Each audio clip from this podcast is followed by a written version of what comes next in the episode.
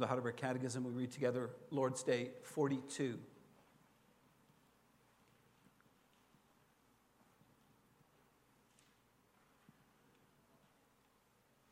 What does God forbid in the eighth commandment?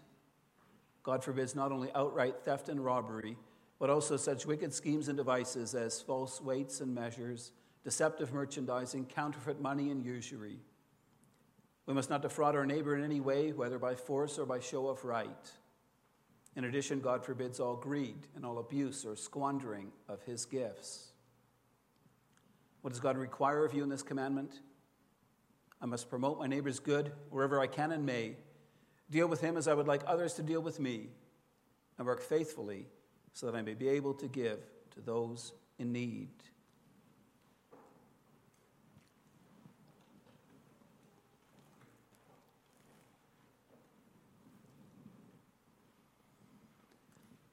Beloved congregation of our Lord Jesus Christ, this afternoon we focus our attention on the eighth commandment you shall not steal. This commandment underlines the fact that God allows us to own certain things. Communism is a philosophy that suggests that people in a society have all things in common, and it bans the ownership of property. Yet the Lord makes it clear that we may own property, and He forbids us from taking what belongs to others.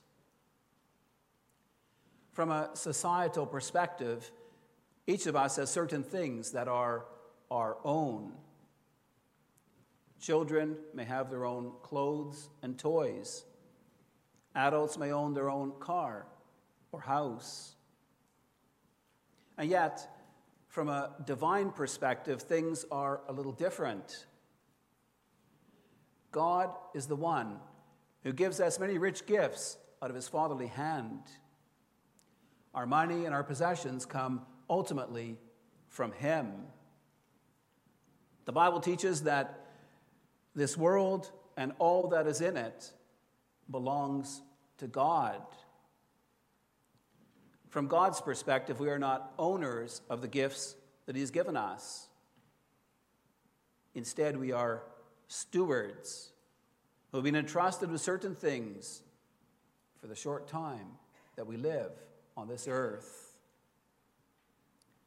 As Christians living in a materialistic world, it's easy for us to get caught up in the pursuit of money and possessions. We look at what others in society around us have, and it's so easy for us to desire the same. We want stuff, and so we work hard to get it. It's easy for life's focus to be on fulfilling the desires of our hearts on buying, owning, possessing, and consuming. The focus easily becomes me, myself, and I. We tell ourselves that I deserve to have some happiness in life and that such and such will make me happy, and so we tend to pamper ourselves. But God expects different from us. He is the God who has redeemed us from slavery to sin and Satan. God gave his only dearly loved Son to purchase us as his own possession. He claimed us as his own people, and he's graciously promised to provide us with all we need for body and soul. God wants us to be content with the good gifts that He grants us. He calls us to use our gifts carefully. He wants us to be kind and generous with the gifts He has given, to also use them for the benefit of our neighbor. It's the thankful response that God desires from his children. I preach to you God's word under the following theme. When God forbids stealing, he teaches us to be good stewards of the gifts that he has given us. He calls us to be content, careful, and considerate. In 1 Timothy 6 6, Paul writes, But godliness with contentment is great gain. With these words, Paul teaches us something about the attitude that God expects his redeemed children to have towards life. As people who have been redeemed from our sins by the sacrifice of Jesus Christ, we have a renewed perspective on life. Our Savior was willing to give up everything for us. He suffered and he died an accursed death hanging on a cross. He bore God's wrath against all our sins, and thereby He has set us free from our sins and from the mastery of Satan. And in response, the Lord now commands us to live godly lives. A godly life is a life that is devoted to the Lord. It's more than having some warm emotional feeling about God like we sometimes do when we sing a song of praise to God. The attitude of a godly person's heart is that it is his or her fervent desire to please God. Such a person is in tune with God. He or she walks with God. God is at the center of that person's life. Their life is focused on living to the glory of God. To sum it up, godliness is devotion to the Lord, which results in a life pleasing to Him. Closely connected to godliness is an attitude of contentment. If you know what God has done for you by granting His grace in Christ, and you trust that God is the one leading and directing your life, then you can be content. Contentment is being satisfied with the Lord's blessings over you. Yet our problem is that our hearts are not always focused on God. Our human tendency is to focus on things below rather than on things above. By nature, we are self focused instead of being God directed. The problem with us, beloved, is that we often look at what others have and we want the same. Our hearts lust after all kinds of different things money, property, a better house or car, relationships, physical appearance, positions, athletic abilities, toys, intellect, or spiritual gifts. Often we're grabbing for things because we want to fill that deep longing of our hearts. We look at what someone else has been given and we think, if only I had that, I'd be happy, I'd be satisfied, I'd be content. In our materialistic society, it's easy to set our hearts on money and on what money can buy. In 1 Timothy 6, Paul warns Timothy against a desire for riches. He writes, But those who desire to be rich fall into temptation, into a snare, into many senseless and harmful desires that plunge people into ruin and destruction. For the love of money is the root of all kinds of evil.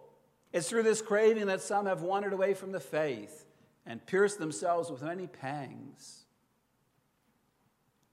You see, there is a fundamental problem with the desire to be rich. Jesus taught this to his disciples in Matthew 6. The problem is that the human heart can only truly be devoted to one thing. You cannot serve both God and money. Either the one or the other will take priority in your life. If you choose to chase riches, you put your relationship with God at risk. If money is your God, you'll do almost anything to get it, even if it involves lying or cheating or stealing or taking shortcuts. Some people chase after money by buying lottery tickets, dreaming about winning big. Others chase after money by gambling. And not all gambling takes place at the casino. You can gamble by betting on sports or by taking unreasonable chances in how you invest in the stock market. Some people chase after money by setting up their own businesses and working hard to get ahead in life. Yet often they neglect their relationship with God and loved ones because of their desire to get rich. Beloved, we in the Western world are guilty of rampant materialism. We work and work and work. We spend and spend and spend. We acquire and acquire and acquire. We consume and consume and consume. We're on a treadmill, like rats on a spinning wheel, wanting more and thinking that happiness depends on the stuff we buy. Often, we're self focused, self absorbed, and self indulgent. But are we happy? Are you satisfied with what you've got? Are you still striving for bigger and better and more? Ecclesiastes 5:10 says, "He who loves money will never be satisfied with money, nor he who loves wealth with his income." Evaluate your life, what you do with your money and possessions. How much do you give back to God and to his kingdom? Do you generously support the church and the work of mission?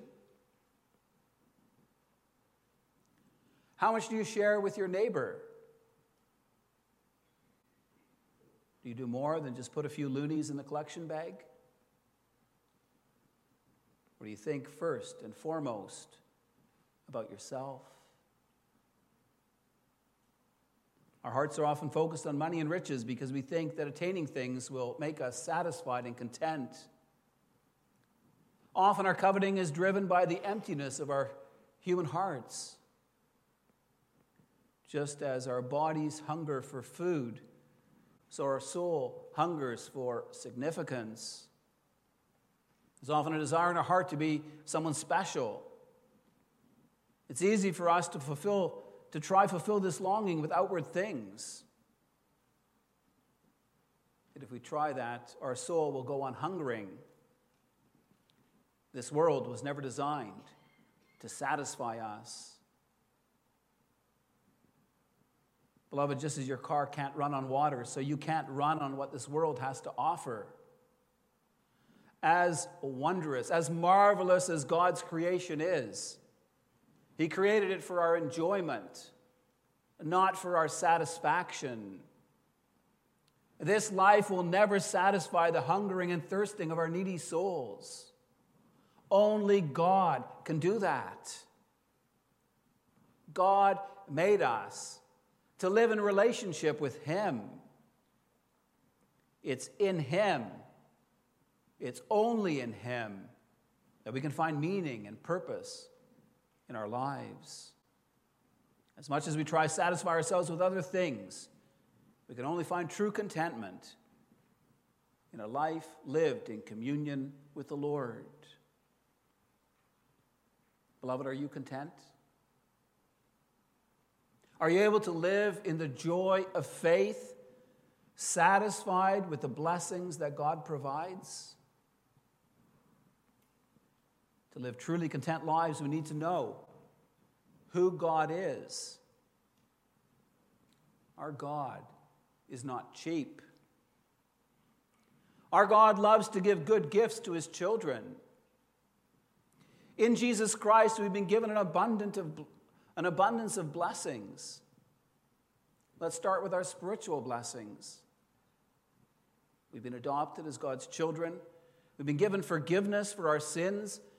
We've been restored to union with Christ and fellowship with our Father in heaven.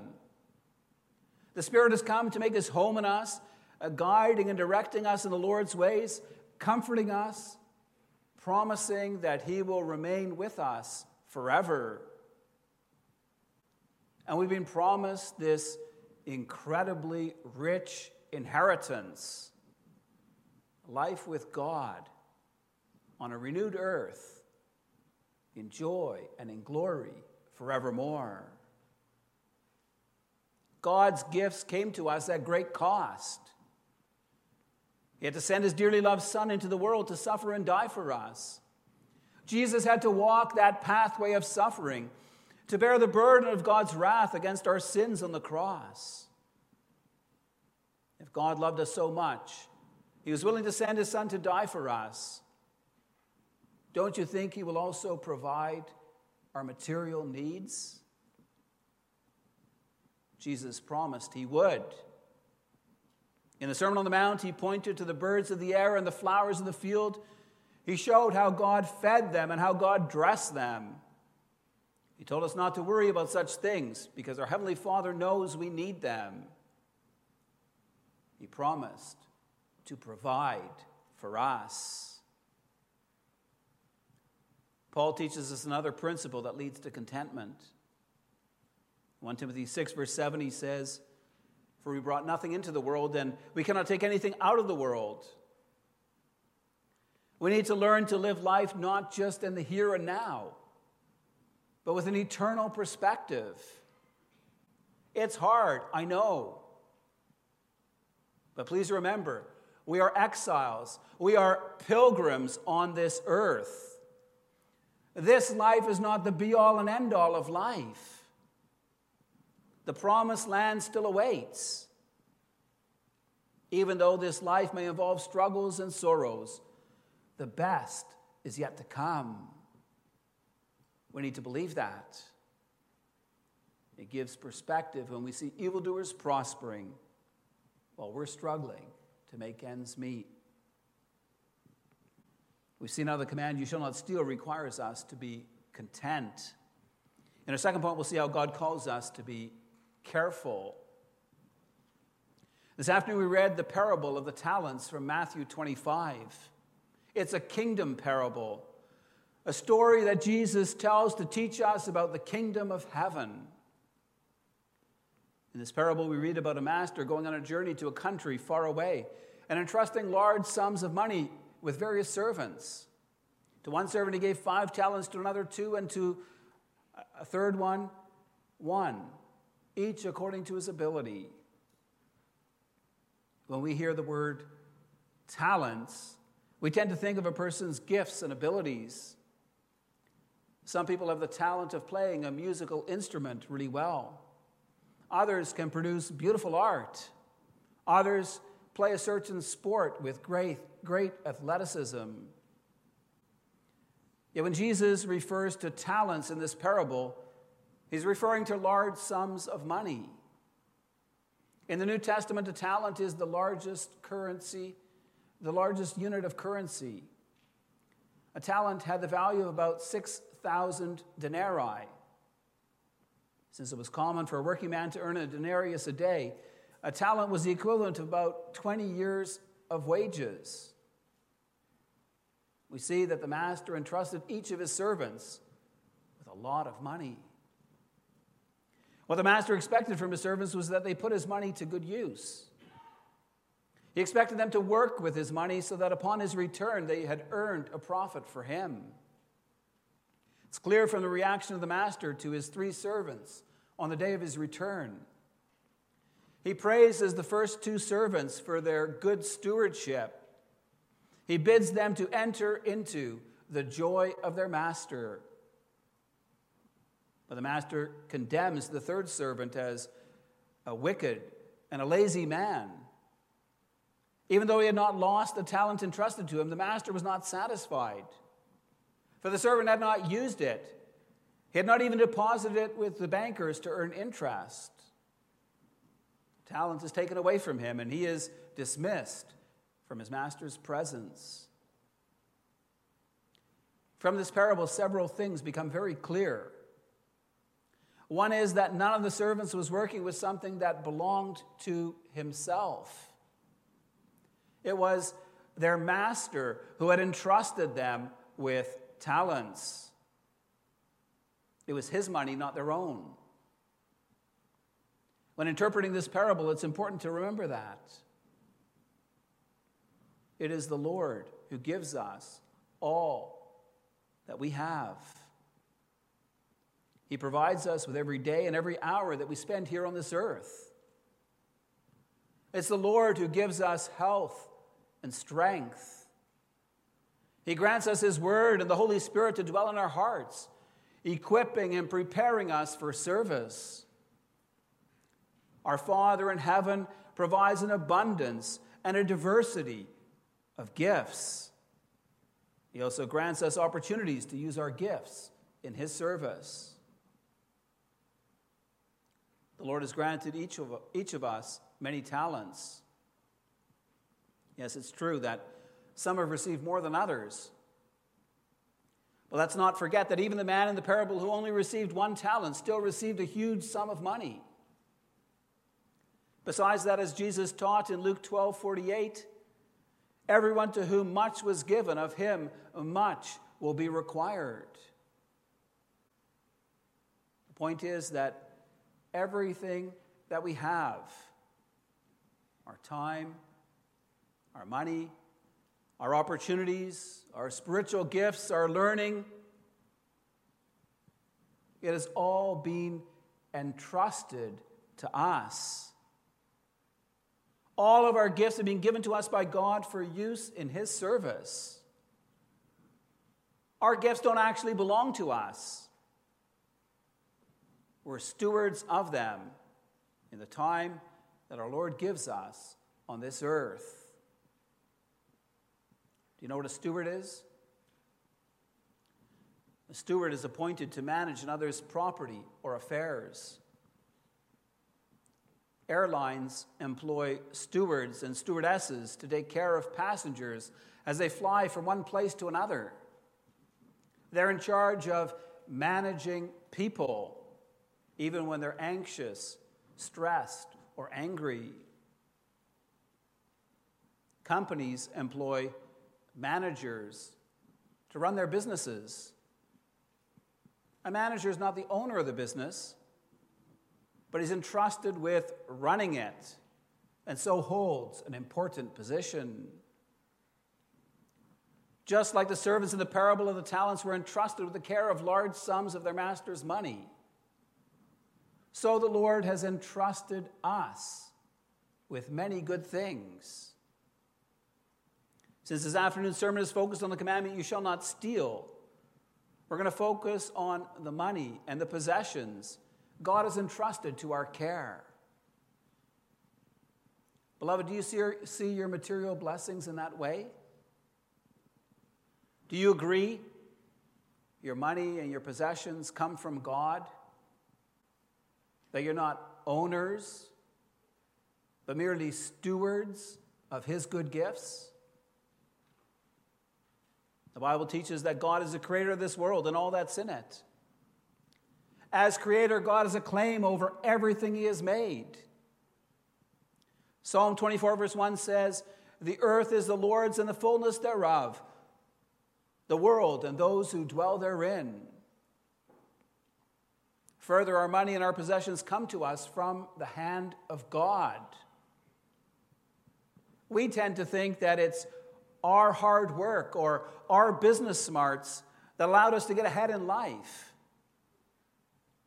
But, beloved, that's simply not true. Already in the Old Covenant, the Lord warned his people against thinking that our success comes from our own efforts.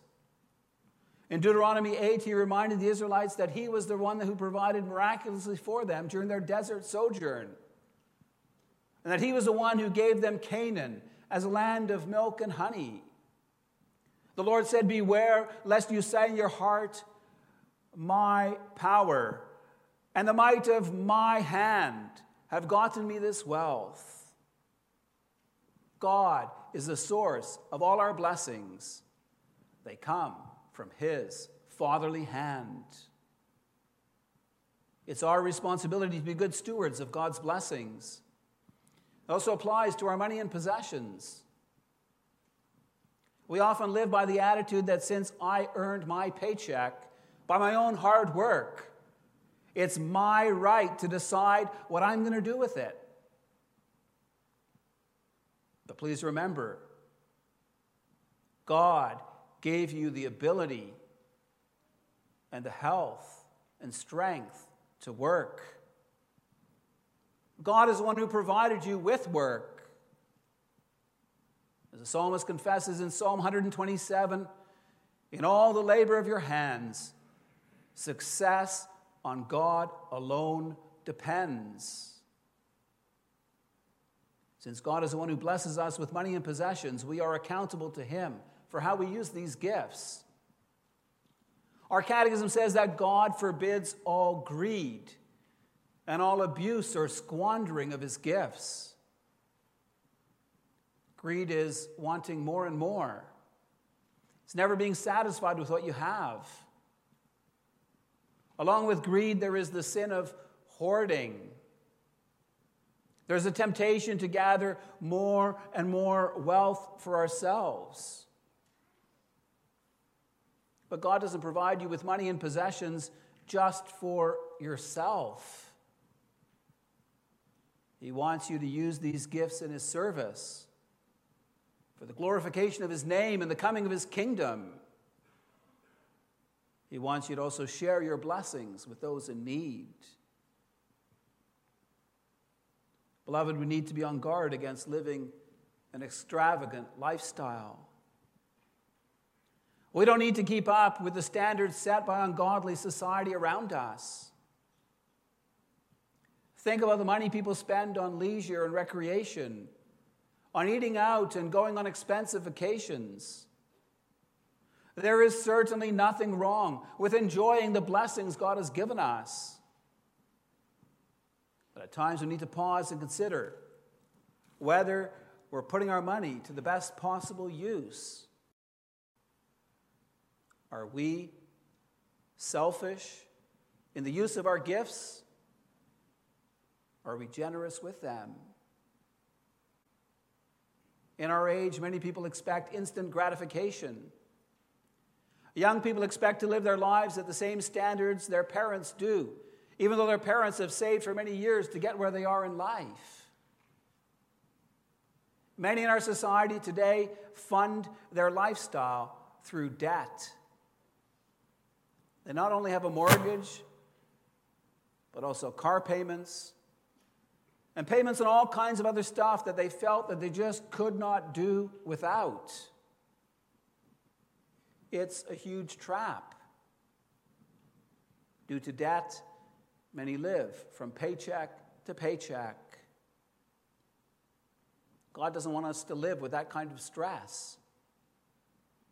God wants us to be content with what He gives and to use it carefully.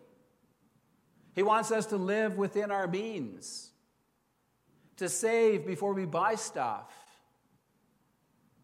to set aside some saving for a rainy day. Our money is not ours to do with as we please. One day the Master will return.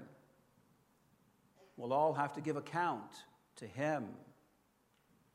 Also, for how we use the material blessings that He provides us with. It brings us to our final point, and we'll consider how God calls us to be considerate the Christian faith is about more than just words. We show our faith through our deeds.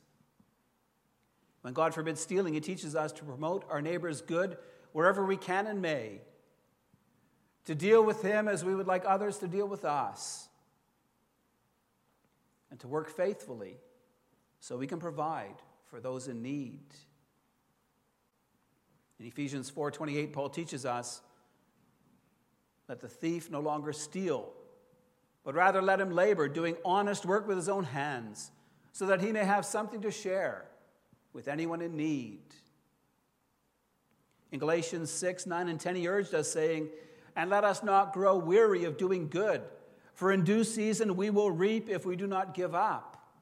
So then, as we have opportunity, let us do good to everyone, and especially to those who are of the household of faith. In our reading from 1 Timothy 6, Paul teaches us to do good to be rich in good works, to be generous and ready to share, thus storing up for ourselves as a good foundation for the future, that we may take hold of that which is truly life. Paul encourages the people of God to be givers. 2 Corinthians 9, he says, Whoever sows sparingly will also reap sparingly, and whoever sows bountifully will also reap bountifully. And he tells us that God loves a cheerful giver. Paul reminds us that God is able to make all grace abound to you, so that having all sufficiency in all things at all times, you may abound in every good work. The point is that in showing our love to God and the neighbor, we'll never run short. For God will provide every need of those who honor Him by sharing His gifts. Now, of course, beloved, we can't do any of this in our own strength. It requires heart change within us. That's only brought about by the Spirit of God. Selfishness is a work of the flesh. Kindness and goodness are fruit of the Spirit. Yet those who are Christ's have crucified the flesh with its passions and desires. They walk by the Spirit. If we are spirit led, then we will be good stewards of the money and possessions God has given us. We will give generously and cheerfully out of thankfulness for all that our Savior has done for us. Beloved, please remember our treasure is Christ, not money. Our home is heaven, not this earth. As Paul said in Philippians 3:20, but our citizenship is in heaven, and from it we await a savior, the Lord Jesus Christ. Remember all that Christ has given us, both spiritually and materially. Be good stewards of the blessings that God has given you. Show forth your love for God and your neighbor, also in the use of your money and possessions. For then you will be allowed to share in the riches of your Master's eternal kingdom. Amen.